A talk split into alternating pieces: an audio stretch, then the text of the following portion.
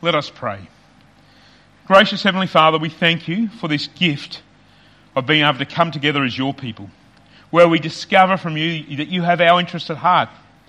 As we reflect on this idea of freedom, this freedom that you give us, we pray for your Holy Spirit to be with us and help us to understand what it means to be free because of what Jesus has done for us. Help us to see how this lives out in our daily lives now. And loving Father, we pray that you continue to be with us, that you help us in all things. Be with those people who are going through difficulties at the moment. We also give you thanks for those who, who feel blessed. And loving Father, may your Holy Spirit interact with our spirit. So as we live, we reflect you in the places we go. Amen. The idea of freedom is one that is can be quite challenging. You know, as I mentioned at the start, you know, one person after a sermon on freedom that I preached was said, well, Christians are not real, it's not really free, I can't do whatever I like.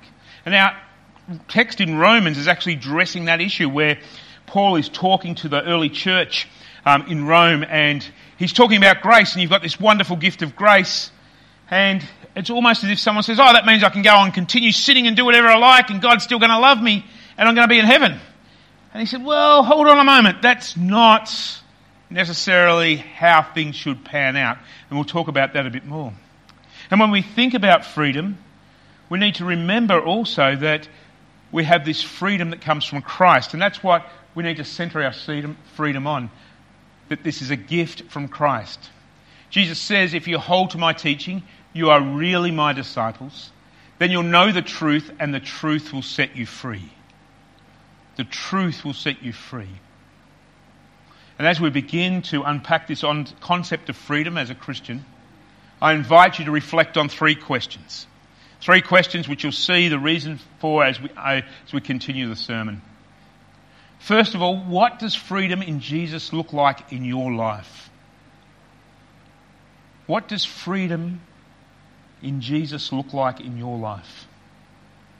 The second question is, what are you chained to that helps you have a good relationship with Jesus and other Christians?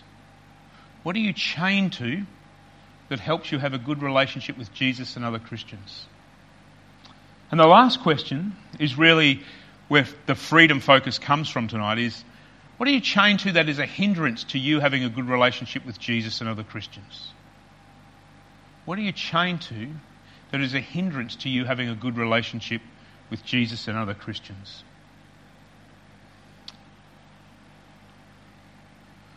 One of the most famous people who has talked a lot about freedom is Nelson Mandela. Nelson Mandela um, professed to be, confessed and professed to be a Christian, um, was quite quite high, high profile person who was in prison for his stance against apartheid and things he did in that stance against apartheid. And when he stood up, when he was released, he made this statement and a few others. And one of those, this statement is, as I walked out the door toward the gate that would lead to my freedom, I knew if I had, I didn't leave my bitterness and hatred behind, I'd still be in prison. In other words, he recognised that yes, he had physical freedom, freedom from jail, but he also recognised there was a great danger that he could hold on to the to the the hurts, the mistrust, the the beatings that he received, the punishments he received, which many of them he probably felt were unjust, and others did as well. And he could hold on to them and wanted revenge, but then he wouldn't have true freedom. And I encourage you to think the same, is are you holding on to anything which is meaning you don't have true freedom? Mandela himself wrote a fair bit about freedom, and he said one of the other things about freedom, he said, um, being released from prison doesn't mean you're free to do anything. And if you think about it, being released from any prison, and I've heard this from other people, and I actually had a person who had been in prison I talked to, and he said one of the things that he actually found being released from prison mean, meant he had other responsibilities now. And so this idea of freedom is not about you can do whatever you like. It's not about being a person that can do whatever they want to do. And it's also not about holding on to stuff that makes you angry or bitter. The idea that freedom is I can do whatever I want is not reality. Now think about it. Think about if um, your kids, if you had kids, or your next door neighbour could do whatever they liked, right? That wouldn't be true freedom. It would be cause some problems and hurts for society. Think about if um, Danny over here decided he could drive on whatever side of the road he wanted, at whatever speed he wanted. Right? He goes, I'm free, I can do whatever I like. Cause chaos, wouldn't it? Well, as a Christian, the same can be said. You know, we have this we statement that we're freed from sin, death and the power of the devil um, because we're free because of what Jesus has done for us on the cross. Doesn't mean we are actually led and able to do whatever we like. Remember this, first of all. We are always attached, always committed, always loving, or all de- always dependent on some things, some ideas, some people, some experiences, some past, or even some goals. And all we're attached to those things. And the difficulty is that sometimes these things are good, they're actually helpful in our life. Um, Michael Foss wrote a book and has done a lot of work. He's a Lutheran pastor in America, done a lot of work on holy habits or good discipleship habits. Praying daily, worshipping weekly, um, reading and studying the scriptures with others, serving in your local church and the wider community, um, giving of your time, talents and treasures generously, being in good, healthy relationships with Christians and other people for a Christian purpose, and also um, sharing the good news. All those are good, healthy habits that we can be attached to and should be part of our lives, provided we do that in a way with a focus on Jesus and not to focus on ourselves and say, look how good a person I am. You know, but we can also be attached to things, and sometimes it can be ideas, and sometimes they could have been, may have been good ideas for a certain time, but they're actually detrimental to our relationship with God and detrimental to our relationship with people. In one of the congregations, when I before I came here, there was a gentleman in the congregation who was attached to the idea that the congregation as a whole should have a say in everything. And the more we talked with him, we soon discovered that what he meant was the congregation should vote on every little decision, including what brand of coffee we should have at morning tea. And he held this idea. He said, it's only a true Christian group if people have a say in everything. And I went, oh, I don't think that's the case. Right? And it was a kind of an interesting discussion. Um, and what was the, I'll say, the circuit breaker in that was somebody else said to him, can you show me where that is in the Bible? And he went, oh, oh. But he's, he'd lived with this view because he'd grown up in a little congregation in the country which had a small number of people that they would have a meeting after church about every decision they had to make. And he thought that's how church should be. So that's an idea he was attached to. And in doing that, he was becoming less and less liked. And it was less about Jesus and more about this idea. I'd encourage you to think about is what are the things you're attached to or committed to or in love with? What are the ideas and, that you're holding on to, or the people you are dedicated to? What are the experiences that affect you, that continue to affect you? Like Mel, Nelson Mandela had some pretty bad experiences. Right? And what he recognised, it was important to let go, important to forgive because of those experiences. So another way to look at freedom is this. Christian freedom is not being attached to nothing, but being attached to those things that give a healthy, eternal, life-giving and graceful relationship with Jesus and other Christians. Think about the things that you can do, the things you are doing that can give this healthy relationship with Jesus. In my past congregation, one of the, and this is over six years ago now, but in my past congregation, um, I had a, a staff member in the school who said one of the challenges they faced was they were mixing regularly with non-Christians who are staff members. And they were starting to pick up ideas that were um, very critical of the church, very critical of Christianity. And they recognised they were listening more to them than they were to the Bible or the church.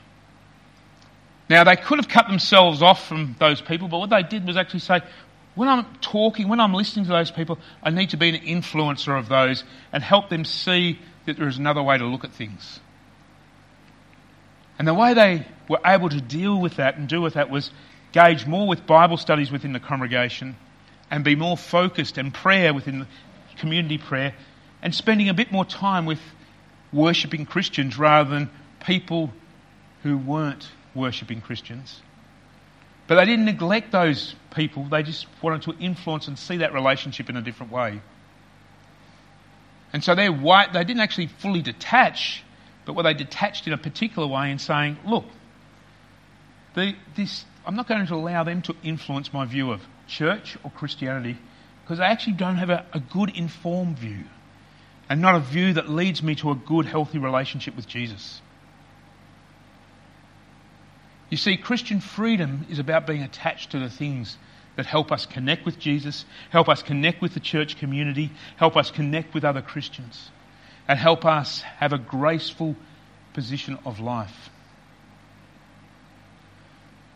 And so we come to our reading from Romans chapter six. And remember the background to that which I talked about at the start of the sermon. Paul is talking to the early church in Rome. And they're, they're starting to get the concept of grace. That they are saved by grace. You know, they've got this freedom because of Christ. They don't have to worry that their sins are going to be a problem with them and God. Because Jesus has paid the price for their sins on the cross. And through the empty tomb. But then the question arises, ah, does that mean, and it's a very self-centered question, does that mean I can now go and do whatever I like? And Paul addresses this in sub- by the following. He first talks about this, he says, when you are slaves to sin, you are free from the control of righteousness. What benefit did you reap at that time from the things you are now ashamed of? Those things result in death. I actually find it very interesting that he uses this term, you are free from the control of righteousness. You are free from the guidance, the love of God, but you're slaves to sin. You are connected and attached to sin. You're connected and attached to those things that are going to lead to death.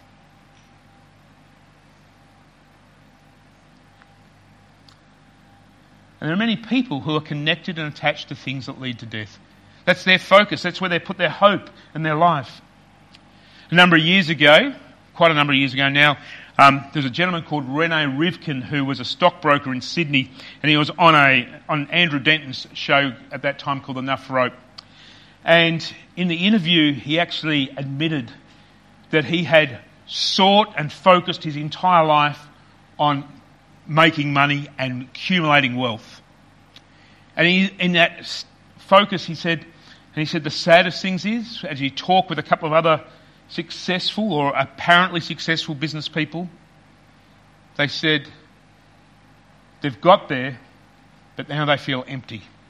It hasn't given them contentment. It hasn't given them life. And he goes, I don't know what will.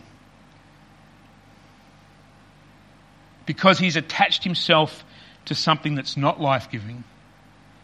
Yeah, and he's dedicated to that, and he made decisions to make sure he gets enough money and as much things as possible. He is absolutely empty. So I encourage you to think about is what in our lives, or what us to think about, what in our lives is leading us away from Jesus and his gift of eternal life. What are you focused on that leads you away from this Jesus who loves you, the Jesus who gives you grace, the Jesus who wants you to have eternal life, and a Jesus who wants you to share that generously with people in the world? But Paul goes on and talks about this a bit further, and he says, but now that you have been set free from sin and have become slaves of God. So here we are talking about free with God, but we're now slaves with God. The benefit you reap leads to holiness, and the result is eternal life. For the wages of sin is death, but the gift of God is eternal life in Christ Jesus our Lord. And it's important to understand that we don't earn this eternal life. being a slave, being a servant, which some translations have, and I think, you know, talking to people outside the church, it's probably better to talk about being a servant, is being a servant to God because of the gift of eternal life, how good it is. And being focused on that. And allowing um, God's gift of eternal life to be your focus, but also shape who you are, how you go about life, how you respond to bad things in, in, when, when they occur in life, how you respond to the people you live with. I encourage you to think about your next week. What does it mean for you to connect to Jesus and the freedom he gives? What does it mean for you to um, sh- reflect Jesus, reflect his grace, love and mercy in the, the week you've got ahead of you? And you might start thinking, well, that's not freedom. That sounds like a bunch of rules. Well, it becomes a bunch of rules if we do it begrudgingly, and because of sinful nature at times, we will do it a bit with begrudgingly because we think we're missing out on things. But the truth is, the more we focus on, the more we listen to, and there's story after story that come through, the more we allow Jesus' grace to affect who we are, the less that becomes a burden. And one person who um, is quite significant in this area of freedom, and there's many stories, but is a person called Alice Cooper. Some of you may know Alice Cooper, a shock rocker. Right? But he's not only a shock rocker, he's a Christian. He was actually born into a Christian family, but he was not always focused on Jesus, always focused on God's love and grace, and always living that particular Christian viewpoint. Right? But now he does. And he says he's gained freedom from Christ, which actually gives him freedom in other things. Because instead of having to live up to the image of being the shock rocker out in the public and doing the shocking things to have people, he now wants to reflect Christ as much as possible, even as a shock rocker. And so he's one of the most significant things that come out of him. He's a Sunday school teacher. And I, as I read that, I thought, would the L C A accept him as a Sunday school teacher? Because of his habits, because he had a drug habit, he had an alcohol habit, he had problems which he now recognised were all caused by him focusing on other things apart, apart from Jesus. But more importantly, the way his freedom has affected his life, it's not just going teaching Sunday school, but more importantly, he's developed um, this social activist group which is about helping future rockers see you don't have to live up to the image of taking drugs, drinking alcohol and being a bad person. But there is Jesus who has given you the gift of music. And he's got this group, I think it's called Rock Solid, which has got some other secular musicians who are confessing Christians. He's got them together and they are involved in helping people. And there's quite a number of interviews of him on Google about his Christian journey. And there's even an interview, if you want to know why he continues to be Alice Cooper, or the image of Alice Cooper, um, and a, a, whilst he's a Christian. And his whole view is this, is that this places him in a position where he can minister to others and help others know his grace, God's grace. Behind everything for him now is Christ has freed him for a good life. A good life to look forward to in eternity, but a good life to live now. A good life to help others know about.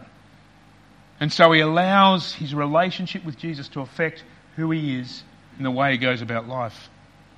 And the most biggest change for him is that him being a shock rocker is not his identity anymore. It's just something he does. His identity is as a child of God, somebody who's loved by God, somebody who is forgiven by God. And so what does all this mean for us as we live live as Christians? First of all, recognise what you're attached to for life. Recognise the idols you have. Recognise the things you are committed to or the beliefs or the things that are holding your life. And ask these two questions. Is, are they leading me away from Jesus or are they leading me to Jesus? Try to let go of the things that lead you away from Jesus. And grab hold of those things that connect you to Jesus. Secondly, focus on what freedom in Christ leads you to doing. Martin Luther wrote a, a fairly major piece called The Freedom of a Christian around the time of the Reformation. And one of the, the whole, the kind of the mini thesis of that is a, a Christian is a slave to nobody, but a servant to everyone. And that idea that as a Christian, um, we have got, we we are free because of what Christ has done for us. But that leads us to living a life of serving as Christ served us. And thirdly, live knowing that you are ultimately free from the judgment of sin because of Jesus. Free knowing that the sins in your life are not going to stop you having eternal life if you trust in Jesus. Because that's the whole mission of Jesus, to come to earth to pay the price for our sins so that we can have eternal life. It's the whole mission for, that we benefit from. And so I want to finish with one text from Paul as well on freedom. It comes from Galatians chapter five. The church in Galatia were a community that were being affected by people who are saying, ah, this freedom from God is not good enough, you need to do more. And so Paul writes to them and says this: "It is for freedom that Christ has set you free. Stand firm then, and do not let yourselves be burdened again by a yoke of slavery." One of the challenges that Paul constantly had was he was dealing with Christian communities who were picking up both Jewish and other secu- what we call secular beliefs in the way you can be loved by God. And both of those had this thing of, you need to earn something, you need to prove something. And what he was reminding them, and he reminds us, is that we don't have to prove anything to God to gain salvation, to gain this free gift of eternal life. It is given to us. And so let's, as we live in the world, live with that hope and of guarantee, but also as we live in the world, let's be people who use that freedom, like Nelson Mandela did, for good, to bless and benefit others. Let us pray.